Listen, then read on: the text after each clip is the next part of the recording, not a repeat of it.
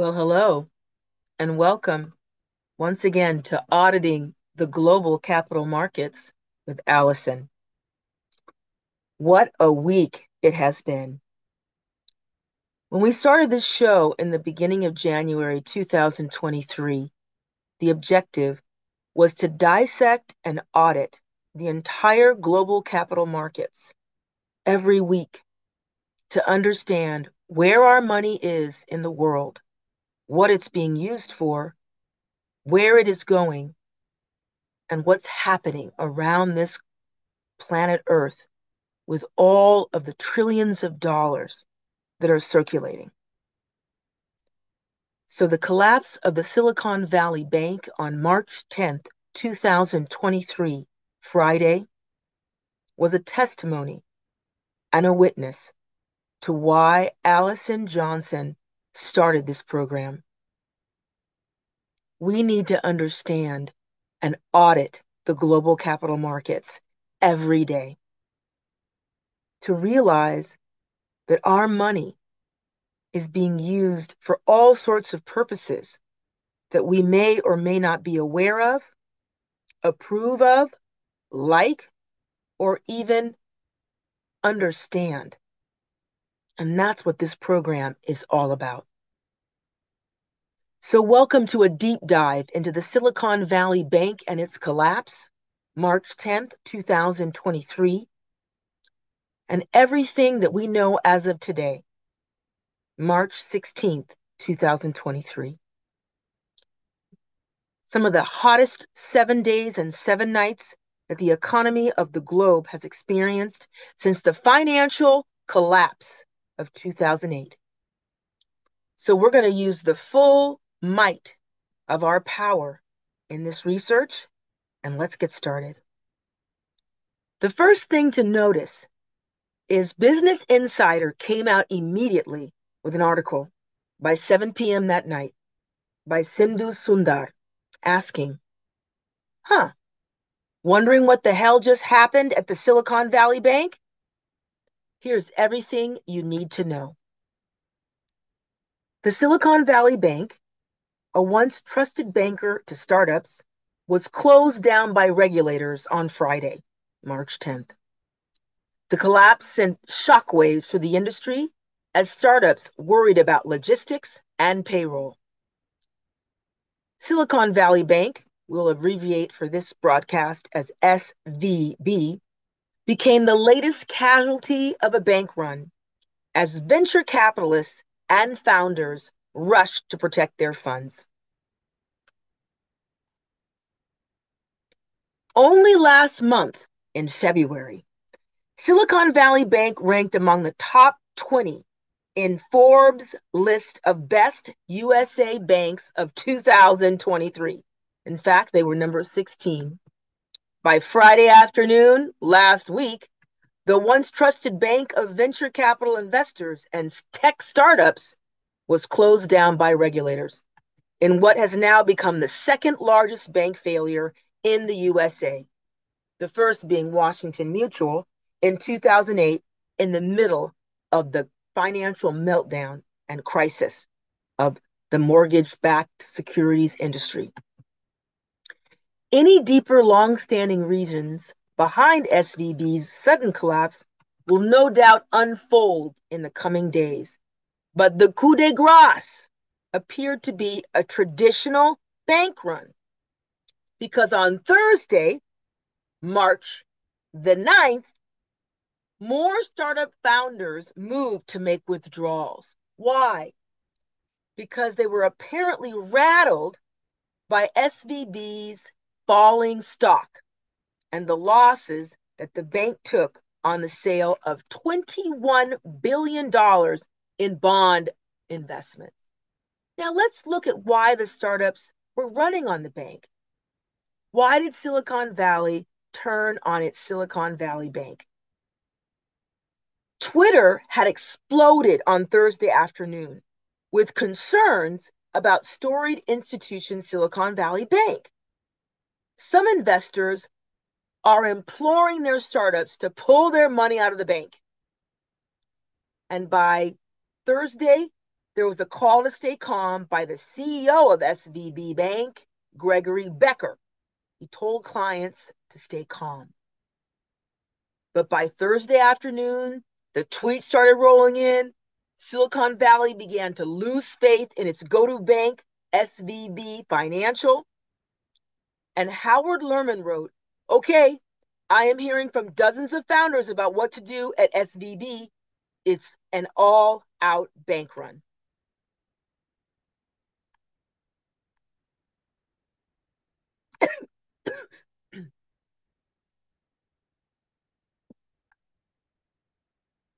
Every company I know is scrambling to get their cash balances under 250,000 and the rest of cash off platform or into big bank funds as soon as possible, wrote founder Alex Miller in a tweet.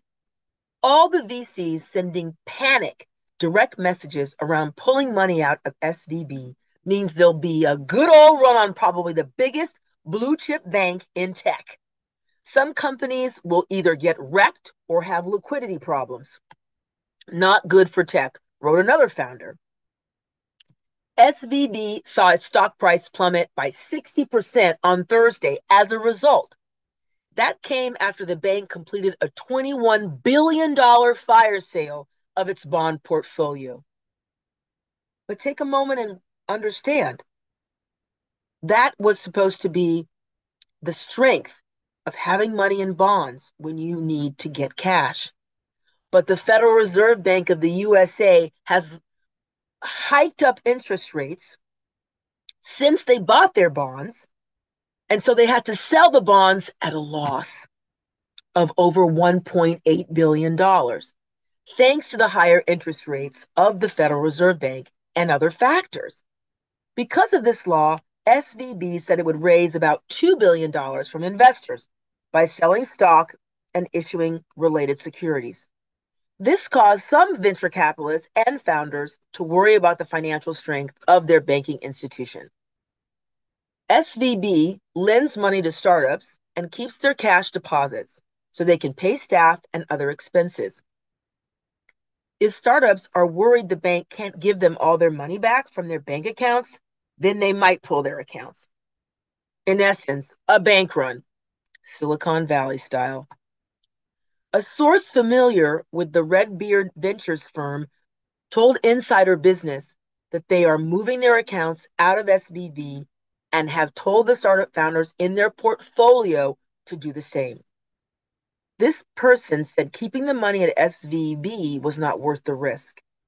SVB shares plunged another 18% to $87 in after hours trading on Thursday.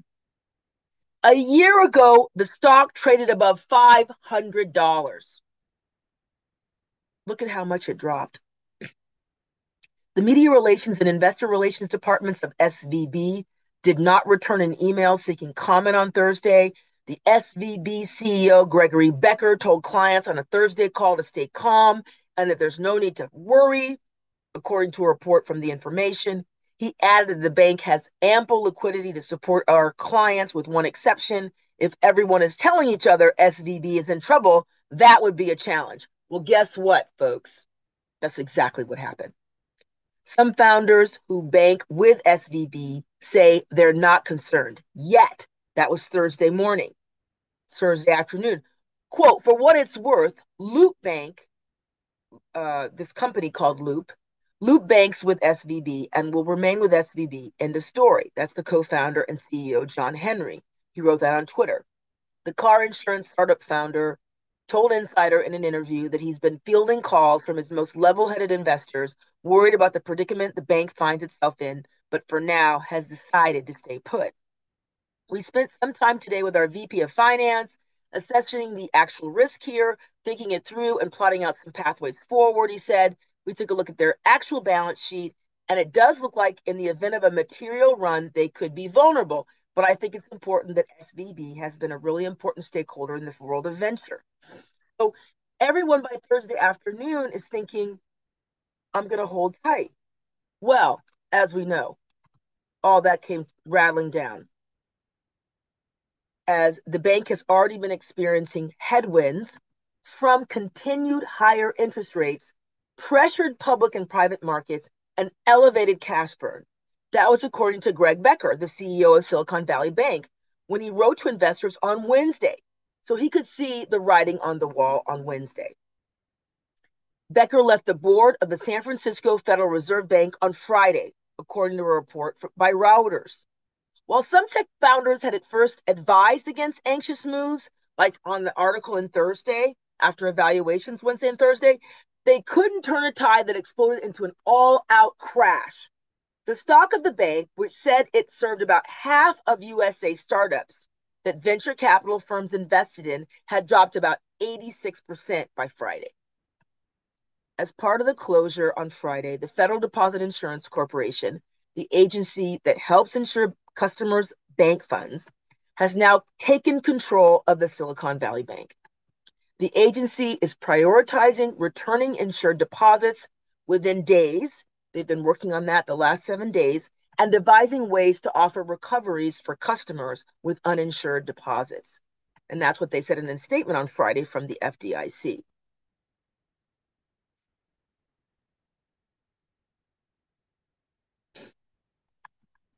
A representative for the Silicon Valley Bank did not respond to insiders' requests for comments. SVB's now historic collapse puts it second only to the fall of Washington Mutual during the 2008 subprime mortgage crisis, according to data from the Federal Deposit Insurance Corporation, FDIC.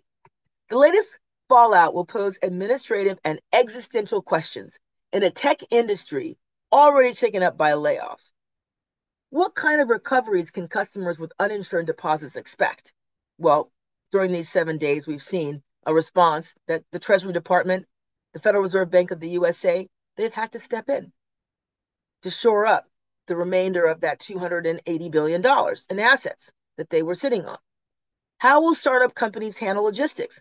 As many are already fretting about how they'll pay employees now. And will Silicon Valley find any buyers? Well, We've been watching that and they've been looking for buyers the whole week.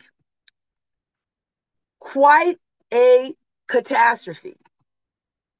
And there's more because Silicon Valley overall has been struggling with this because the fact that their stock dropped 60% was because higher interest rates sparked billions in losses when they were forced to sell a $21 billion bond portfolio at a loss.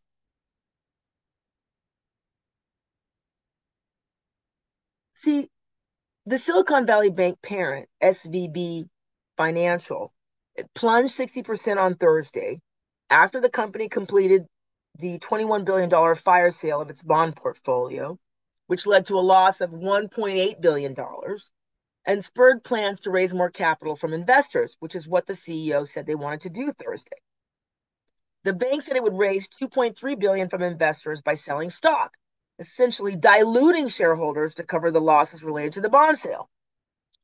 The big losses experienced by the bank are directly related to the surge in interest rates over the last year, as the company's USA Treasury holdings were bought at a time when interest rates were still relatively low bond prices fall as yields rise. According to SVB Financial's updated investor deck, the company's $21 billion bond portfolio had a yield of 1.79% and a duration of 3.6 years. Today, the three year U.S. Treasury note yields 4.7%, a far cry from the levels at which the bank bought the Treasury notes prior to 2022. Also, hurting SVB Financial is the fact that it mainly lends to venture capital and private tech companies that often rely on IPO market to cash in their equity stakes and raise money that is often held at the bank, helping boost its deposits. But with the IPO market essentially closed over the past year, SVB Financial has seen an ongoing decline in deposits. Of course, SVB Financial said at the time on Friday and Thursday, we are taking these actions because we expect continued higher interest rates, pressured public and private markets, and elevated cash burn levels from our clients as they invest in their businesses. The bank said it will use the proceeds of its bond portfolio sale to restructure its available for sale securities portfolio by investing in short duration U.S. Treasuries that offer much higher interest rates than its prior bond portfolio had. The bank also said it would hedge its portfolio with floating swaps. The move would have allowed the bank to partially lock in funding costs to better protect its net interest income and protect itself against declines if a slow fundraising environment and elevated cash burn trend persisted for its client base, which had been going on for the last years.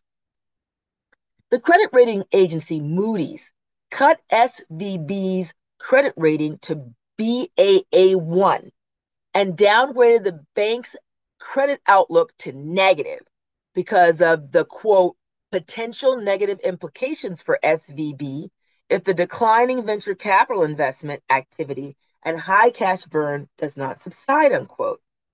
SVB financial CEO Greg Becker told investors in a shareholder letter SVB is well capitalized with a high quality liquid balance sheet and peer leading capital ratios, unquote. Well, the decline in SVB financial dragged down the entire banking sector on Thursday, all the way up till today, from the 9th to the 16th of March 2023, sending shockwaves through the industry as investors wondered if problems at the bank could be prevalent at other growth oriented banks.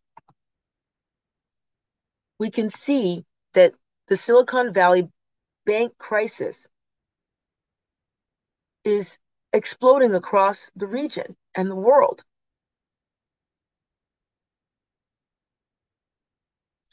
So, right now, what we need to know is this bank provided 44% of all venture capital backed tech and healthcare companies that publicly, publicly listed on a stock exchange last year. This was a major bank for the technology sector. We're seeing that there are probably two reasons that the stock price crashed, both tied to the Federal Reserve Bank of the USA's aggressive interest rate hikes as it bids to crush soaring inflation in the USA. See, the Fed's tightening campaign weighed on SVB's bond holdings. And as you know, that's why they had that significant loss on Thursday from their fire sale of its fixed income portfolio of 21 billion and they lost 1.8 billion. They weren't able to raise the 2.3 billion through stock sales to cover the losses. And so the startups were really finding a difficult situation to access funding with borrowing turning costlier. And that also fueled a high level of deposit outflows from the bank. So all of this sparked the fears of the bank run that happened and really caused there to be tremendous exposure by the institution. See, SVB's unique niche in the tech world is a real boon when that business is booming but a problem when it's not, according to Interactive Brokers chief strategist Steve Sosnick. So here's how it's affecting other bank stocks. Crypto friendly bank Silvergate Capital announced Thursday it would shut down. And the crisis at two financial institutions ignited fears of contagion effects across the entire sector, fueling a sharp sell off across banking stocks that we've witnessed for these seven days and seven nights. Wall Street's four biggest banks, JP Morgan Chase Bank, Bank of America, Wells Fargo, and Morgan Stanley, shed $55 billion in combined market value on Thursday with investors, rattled by the implosion of Silicon Valley Bank and Silver Bank, pardon me, Silvergate, according to data from Refinitiv. The KBW Bank Index, which tracks the price of the U.S. leading publicly traded banks, plunged 7.7% Thursday for its worst day in almost three years. On Friday, bank stocks offered a mixed picture last Friday as JP Morgan stock price recovered some, while First Republic Bank saw its stock price dropped 20%. And as you know, First Republic Bank has been struggling as well all week. Yes, some of Wall Street's biggest names have raised the alarm as fears grow that SVB's turmoil will spread to the wider financial system, which we've been seeing. Uh, Michael Burry from Big Short Investor uh, said it is possible we found our Enron, uh, which he was referencing the scandal hit energy firm whose collapse came to symbolize the early 2000 stock market crash. And top economist Mohamed El-Erian and Wolf of All Streets trader Scott Melker are also fretting about the wider impact of what's happened. So, as we know, on Friday, the FDIC shut the Silicon Valley Bank. Quote, to protect insured depositors, the FDIC created the Deposit Insurance National Bank of Santa Clara, DINB. At the time of closing, the FDIC as receiver immediately transferred to the DINB all insured deposits of Silicon Valley Bank, the regulator said in a statement, unquote.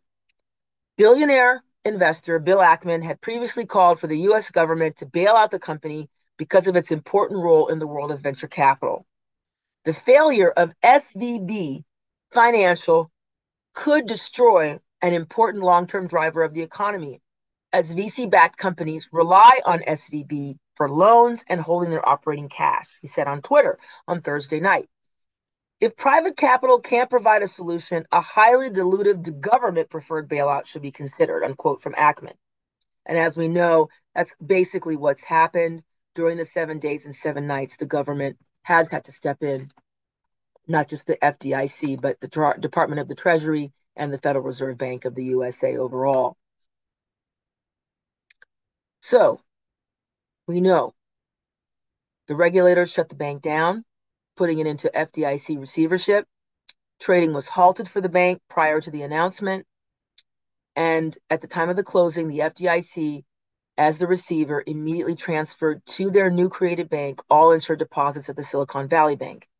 So now we've got to move on to what do we want to understand about this for us? Because as we can see, since then, Signature Bank has failed. The First Republic Bank is now asking for an injection of cash. Uh, and also, PacWest was being sold off. Lots of regional banks across the board uh, were suffering during these last seven days and seven nights. So, this is a situation where there is so much to understand. So, let's dive a little bit deeper into what the opinion is from Wall Street. So, Wall Street is basically coming to the rescue. A group of banks led by JP Morgan Chase Bank and Bank of America are set to pile $30 billion into First Republic Bank, which was about to collapse as well. A group of Wall Street banks led by JP Morgan, Bank of America, and Citigroup are set to deposit $30 billion into embattled First Republic Bank. Also providing support are Wells Fargo, Morgan Stanley, US Bancorp, Truist Financial, and PNC Financial Services. Republic First Republic shares rallied more than 10% on the news after taking a beating in recent days. Now, this is as of today, March 16, 2022, uh, pardon me, 23, 2 o'clock in the afternoon Eastern Standard Time. So this is a relief. And uh, th- this group of banks uh, will be giving $5 billion apiece to shore up First Republic Bank so it doesn't fall like Silicon Valley Bank and like Signature Bank. And this is a, an example of what has to happen both from the government and the private sector uh, to shore up uh, overall bank deposits. First Republic is working on potential options, including a capital raise in various forms, uh, while a full takeover is possible from another bank, according to the Wall Street Journal, uh, and that some sources caution that a buyout route look, looked unlikely at this point as of today. The final form of aid for First Republic remains highly uncertain. So, any deal would require approval by regulators and would be driven partially by the bank's volatile stock. So, shares of First Republic had already plunged as of this morning 30%, um, and as of Wednesday night, according to Bloomberg. And the company was considering strategic options to bolster liquidity, liquidity, including a sale to bigger banks. So, you see, First Republic on Sunday, after the you know, March 9 and 10 problem, by March 12, its liquidity position remained strong. And in a regulatory filing, it said it had received $70 billion of liquidity from the Federal Reserve and JP Morgan Chase. But clearly, First Republic shares have plunged about 80% year to date. Fierce selling erupted last week in First Republic as investors scoped out lenders with a hefty amount of deposits that would be uninsured by the FDIC. Silicon Valley Bank was seized, as you know, after clients pulled funds after learning a jump in interest rates spurred billions in losses in SVB's bond holdings. First Republic had 68% of its deposits unprotected by the FDIC's insurance limit of $250,000 per account, according to the bank's latest 10K filing. Silicon Valley Bank had about 94% of its domestic total deposits uninsured. 94%, according to the S&P Global Market Intelligence data. That is why they're making a run on First Republic Bank. The lender's credit rating at S&P Global and Fitch Ratings was downgraded to junk territory Wednesday on risk of clients pulling deposits. So that's why these Wall Street banks have to step in because they've got to shore up that 94% of federal uh, of uh, First Republic Bank money that is sitting beyond 250,000 that can be backed by the FDIC. So let's get some uh, higher analysis here from Jeremy Siegel uh, and a little bit more of what, what he has to say in terms of the situation. So he's a Wharton professor from the University of Pennsylvania Wharton School of Business. Jeremy Siegel says the Silicon Valley Bank collapse could be a good thing if it knocks some reality into the Fed to pause rate hikes. Well, there we go. First time somebody's brought that up. The SVB crash could be good for markets if it forces the Fed to pause rate hikes, Jeremy Siegel said. The Economist has blasted central bankers over rate hikes, which he says raise the odds of recession. SVB's implosion is a consequence of rising interest rates and the Fed needs to take it as a wake up call, he said. So I really want to dive into this because the Harvard Business School of Washington, D.C. put a request out on Wednesday morning, March 15, 2023, for all alumni to ask questions on CNN at 9 p.m. Wednesday night, March 15th, on why the Silicon Valley Bank collapsed and what does it mean. And we put out some phenomenal questions. And mine was directly this Federal Reserve Bank of the USA being the cause of the Silicon Valley Bank collapse and whether the commissioners of the bank, of the Federal Reserve Bank, and the and the governor, whether they need to be held accountable for this collapse and this run on all these regional banks. And as we saw from March 13 through 15, we've had over $55 billion taken out of the big four banks. So let's see what Jeremy Siegel has to say. The Silicon Valley Bank implosion could actually be a good thing for markets if Federal Reserve officials take the bank's failure as a wake up call and finally pause their interest rate hikes, according to Wharton professor Jeremy Siegel. Quote, I hope that the some I hope that this knocks some reality into the Fed chairman, Powell, Siegel said in an interview on CNBC on Tuesday, referring to the SVB collapse in relation to the Fed's aggressive interest rate hikes to control inflation. Central bankers have raised interest rates 1,700% over the last year. That's incredible. We'll dive into that in a second. A level that Siegel has warned could push the economy into a recession. So there's a different school of thought, right? Because you have different professors from Harvard University and Stanford University that I've been studying who see that the Federal Reserve Bank is doing the right thing to keep pushing up the interest rate and to stem the inflation. And then you have someone like University of Pennsylvania, Wharton School of Business professor saying, no, that's causing the economy to move into a recession. So the collapse of a Silicon Valley bank has been a consequence of that policy move, so Siegel said. The tech-focused bank has roiled markets in the past week since reporting a $1.2 billion loss on its bond portfolio, thanks to aggressive rate hikes that have raised bond yields while pushing down prices. The loss led the bank's pl- uh, stock to plunge 60% in a single day before it was shuttered by regulators and taken over by the FDIC. The implosion also highlighted how rate hikes have raised odds of recession, Siegel said, pointing to the inverted Treasury yield curve, which occurs when short term interest rates surpass longer term rates. The surge in short term rates is partly behind SVB's crash, he said, and the inversion itself is a notorious signal of an upcoming downturn. Quote, he said, There's a reason every recession in the last 50 years has followed an inversion. Something blows up, something goes wrong, he added.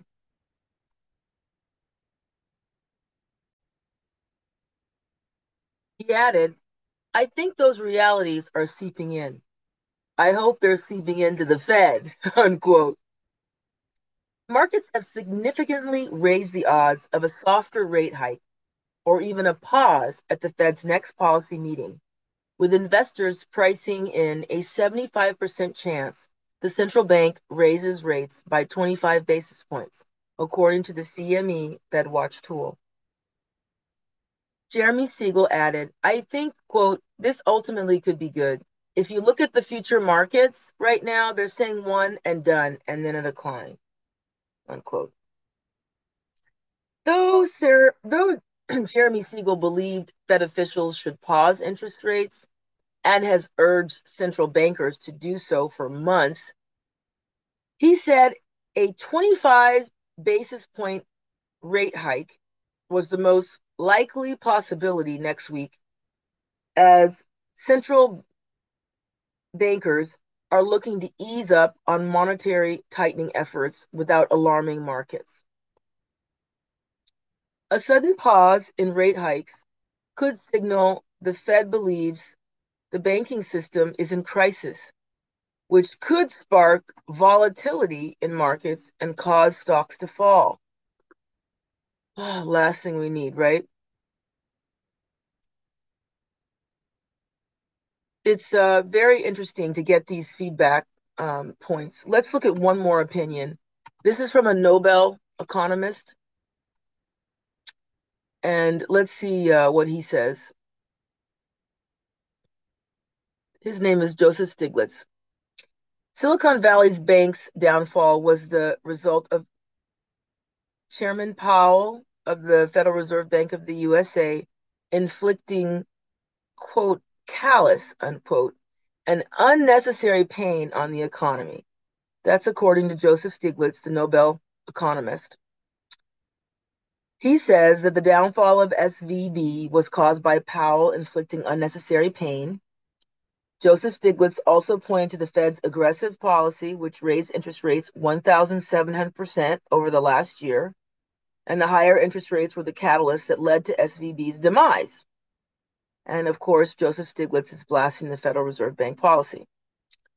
So, the downfall of Silicon Valley Bank, according to Nobel economist Joseph Stiglitz, was the result of Federal Reserve Chairman Jerome Powell inflicting unnecessary pain on the economy. Stiglitz, the former chief economist of the World Bank Group and a Columbia University professor, blasted the Fed's role in the collapse of SVB on Monday, blaming the recent chaos in markets on the central bank's aggressive monetary tightening policy. Now, as a result of Powell's callous and totally unnecessary ad- advocacy of pain, we have a new set of victims, and America's most dynamic sector and region will be put on hold. That was a quote from Stiglitz that said that in an op ed for Project Syndicate on Monday the, 5th, the uh, 14th of March, echoing other commentators who say the collapse of SVB will ripple through the tech sector for years to come. Silicon Valley's startup entrepreneurs, often young, thought the government was doing its job. So they focus on innovation, not on checking their bank's balance sheet daily. That's what Joseph Stiglitz said. The tech focused bank roiled markets last week after reporting a $1.8 billion loss on its, on its bond portfolio, causing its stock to plunge 60% in a single day, and eventually for the bank to be shuttered by state regulators and put under the control of the FDIC. The fiasco is largely the fault of the Fed, according to Stiglitz. as central bankers raised interest rates 1,700% last year to control inflation. The move has weighed heavily on bond prices And by the end of 2022, US banks were sitting on $620 billion in unrealized losses in their bond portfolios, according to the uh, FDIC. Let's just pause right there because this is the kind of auditing of the global capital markets with Allison that we're up to every week. We're going to dive into this as much as we can in this program and continue next week. How could the Federal Reserve Bank of the USA let US banks sit on that much in unrealized losses when they raise the interest rates? I mean, is that really worth it? 620 by 20 billion? Well, we'll we'll, we'll dive into it just a second. Continuing with Wharton professor Jeremy Siegel, other Wall Street commentators have been critical of the Fed's response to inflation as well, not just Jeremy. So let's hear from them as well. As central bankers blew off rising prices as transitory in late 2021 before aggressively hiking rates in 2022. So, the point of Wharton professor Jeremy Siegel was that he called Fed policy one of the main reasons behind SVB's implosion and warned another 50 basis point interest rate hike would increase the risk of more bank failures. Markets have dialed back expectations for next rate hike at the upcoming policy meeting, as some see the Fed pulling back in order to avoid putting additional stress on an already fragile banking system. Investors are pricing in a 83% chance of a 25 basis point rate hike as of today, and a 17% chance that the Fed will pause altogether, according to the S pardon me, the CME FedWatch tool. So, if we dive a little bit deeper into some of the points that uh, the professor made,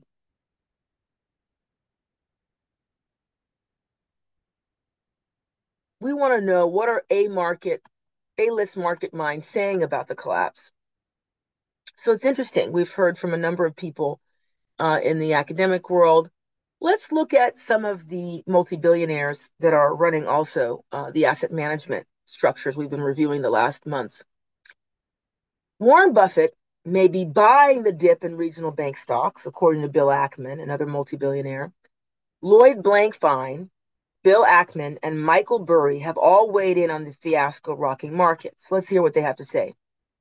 So, we're live here as Silicon Valley Bank's collapse continues to rattle investors and stoke fears of further bank runs and financial catastrophe as of today, March 16, 2023. So, the USA Treasury, the Federal Reserve Bank of the USA, and the Federal Deposit Insurance Corporation helped assuage those worries over the last week by announcing deposits at the country's 16th largest bank of SVB and that it would be guaranteed. And the bank's customers would have access to all their money which they've been able to do this past few days. And of course, um, we're looking at you know celebrated intervention to prevent more crises, but it also uh, is spurring warnings that it can encourage banks to be more reckless because look how SVB was bailed out. But President Biden has reassured Americans that their deposits are safe, taxpayers won't foot the bill for, for bank losses, any plans to rein in the banking sector to avoid future crises. And then Warren Buffett, meanwhile, is buying regional bank stocks as they dip. Following along for the latest developments, um, we're talking to Lloyd Blankfein, Bill Ackman, Michael Burry, Mark Cuban, Paul Krugman, and Elon Musk, and what they're saying.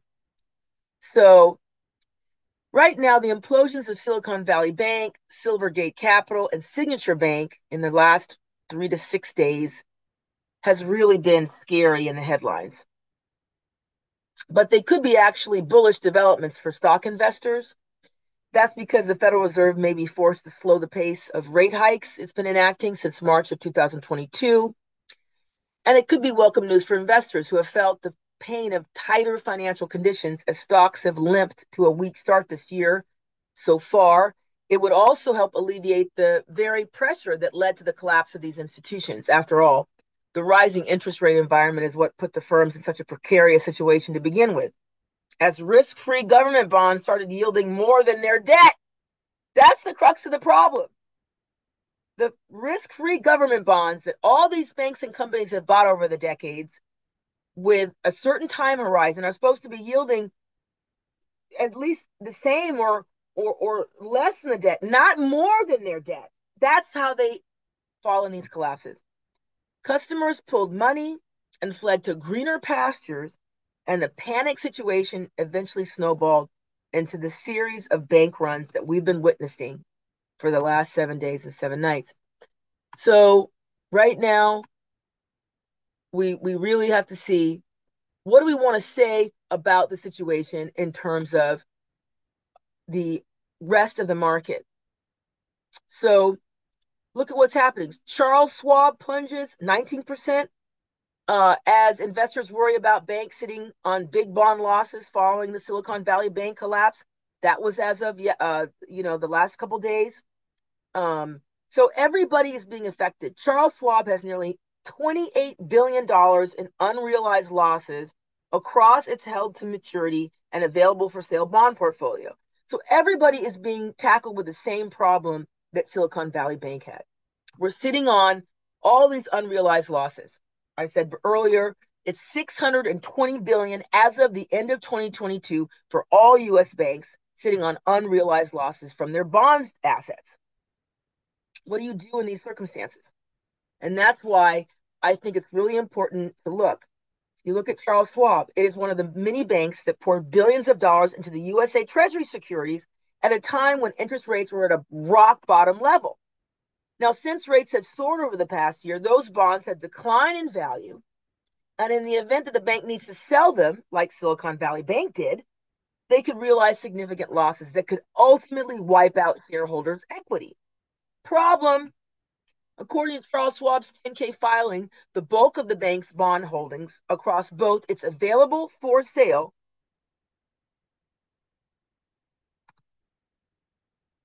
and held to maturity securities had a duration of more than sorry about this. Again, according to Charles Schwab's 10K filing, the bulk of the bank's bond holdings across both its available for sale and held to maturity securities had a duration of more than 10 years with a weighted average yield significantly lower than today's yields. Problem, right? Schwab's available for sale securities totaled nearly 150 billion with an average weighted yield of 2.13%, while its held to maturity securities totaled 159 billion with an average weighted yield of 1.74%. Problem Investors today can buy a two year U.S. Treasury note with a yield that is nearly triple the yield of Schwab's bond portfolio. But as long as Charles Schwab is not forced to liquidate some or all of its bond portfolio, it should be able to avoid the financial mess that has put Silicon Valley Bank and others like First Republic and PacWest Bancorp in dire financial straits.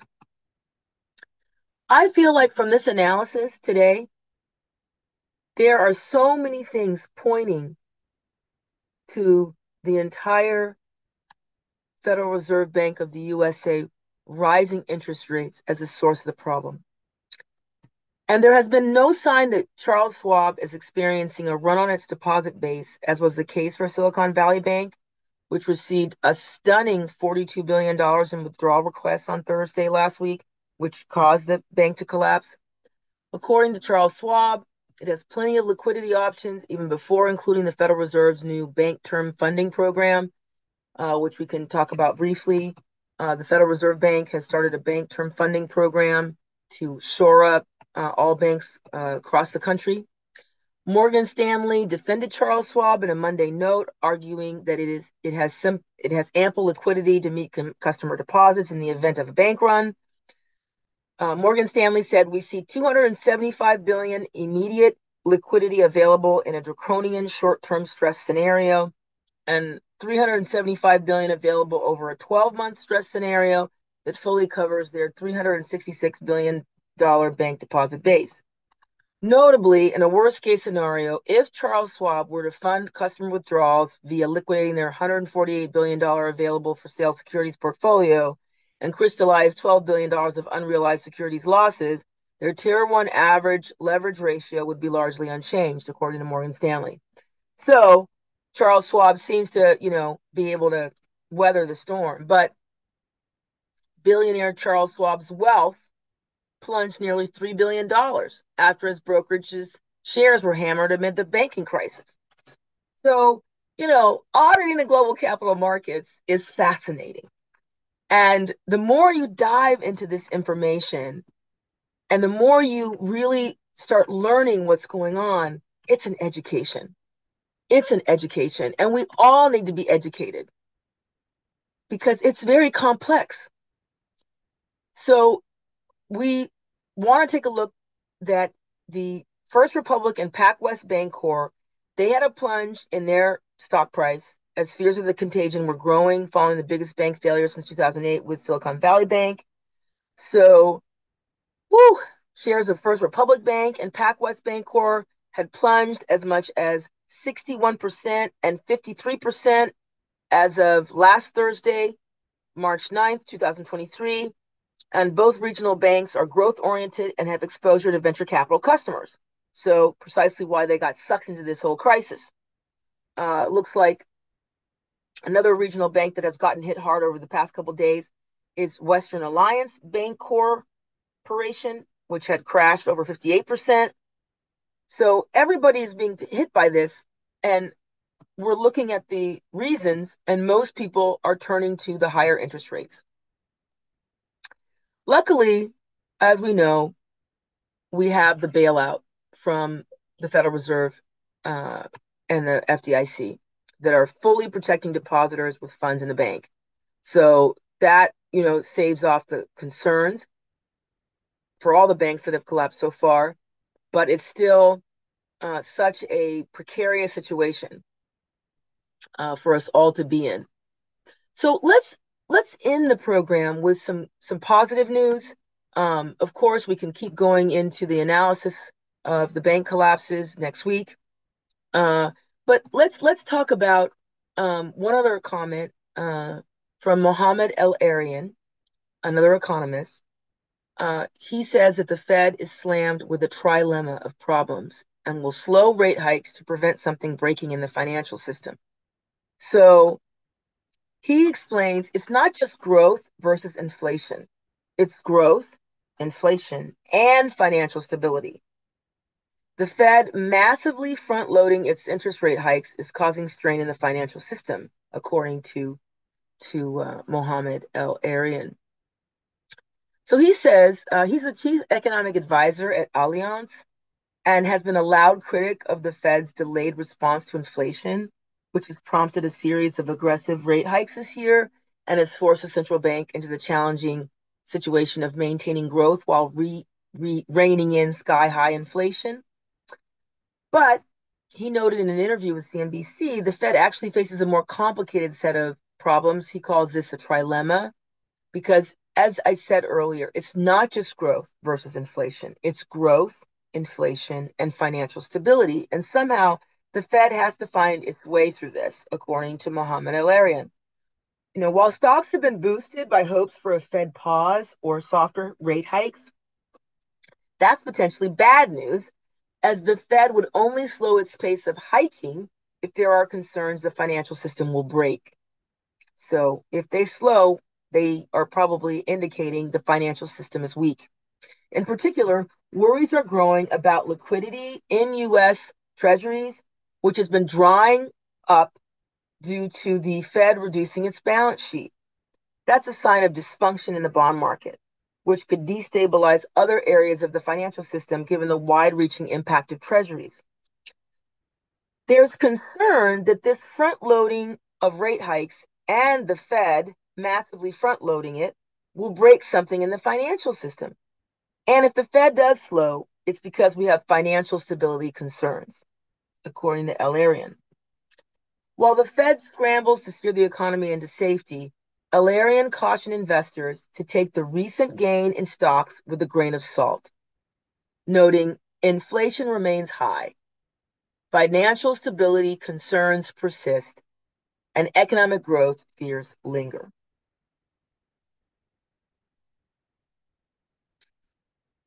So at this stage, let's turn to our own personal situations. I want us to end the program with some positive news because it's it's really challenging with all this happening in the multi-trillion dollar and multi-billion dollar level to understand about all of us with our money in our banks across the country.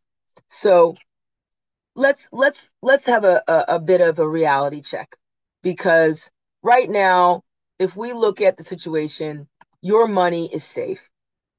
Okay. You don't have to worry about your money. Number one, as everyone's been saying for the last seven days,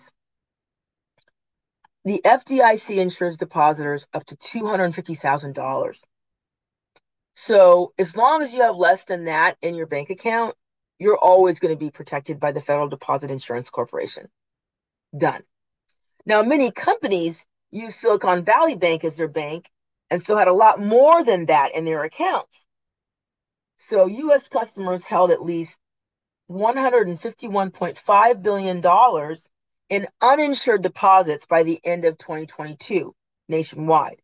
Now, those are the multimillionaires and multi-billionaires who have a lot more than $250,000 in their bank accounts.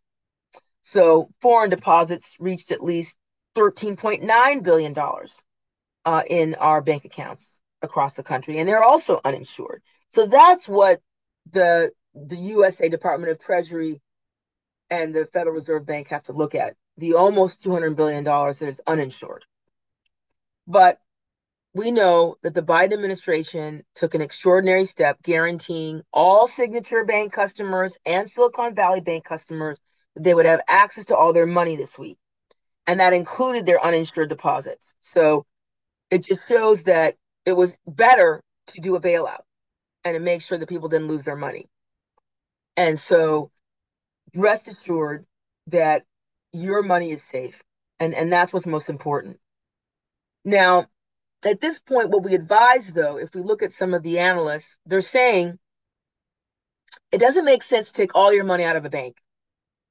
And that was according to Jay Hatfield, who's the CEO of Infrastructure Capital Advisors and a portfolio manager of the InfraCap Equity Income ETF.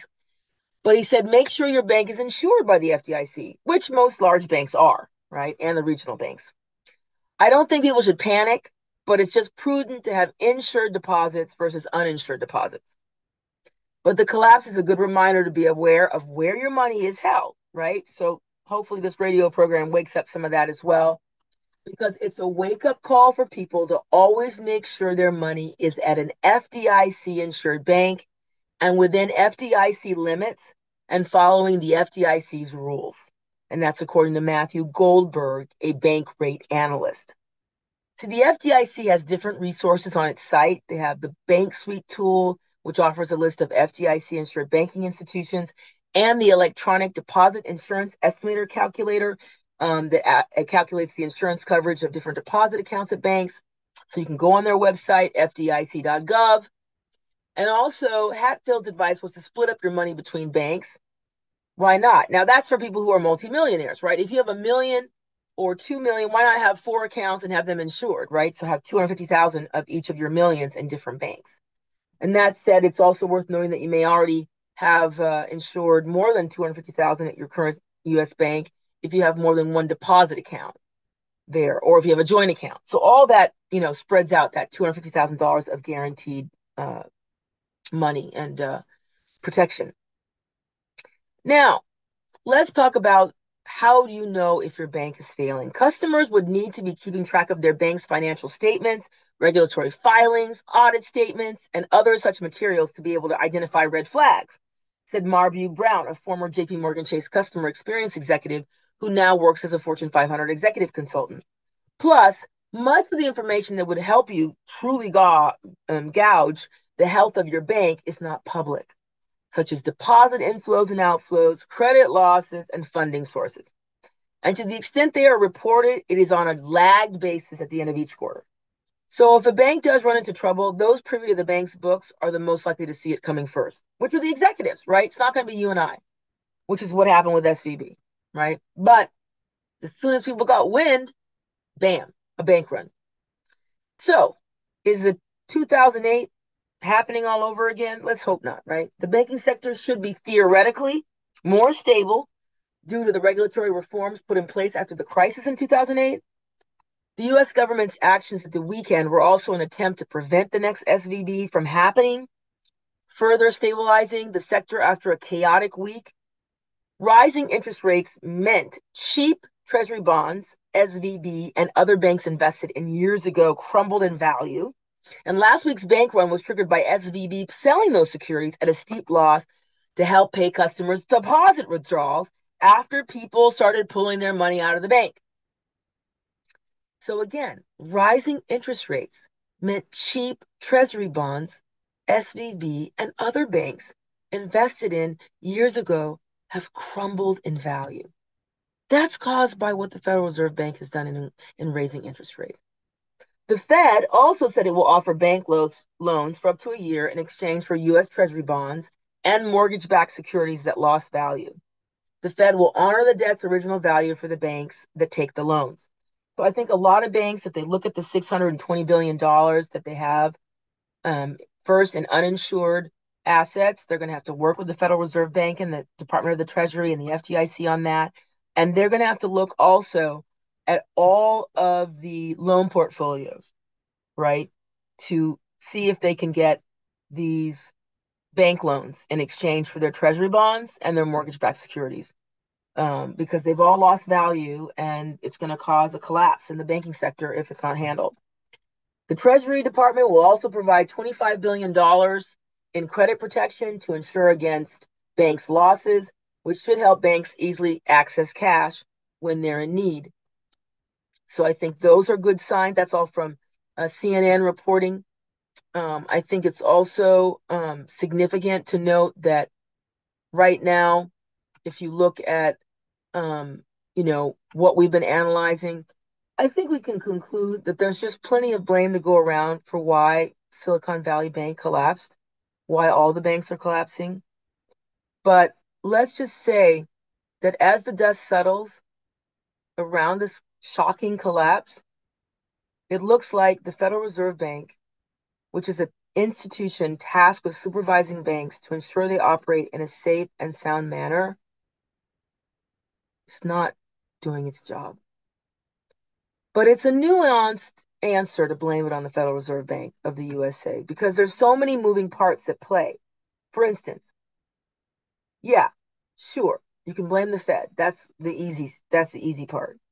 But you also have to look at Congress because we haven't even had a chance on this program to talk about the fact that the Dodd-Frank Consumer Protection Act of 2018 was rolled back in 2018, pardon, you know, because they were trying to give these smaller banks an out that they don't have to do the they don't have to do the stress test.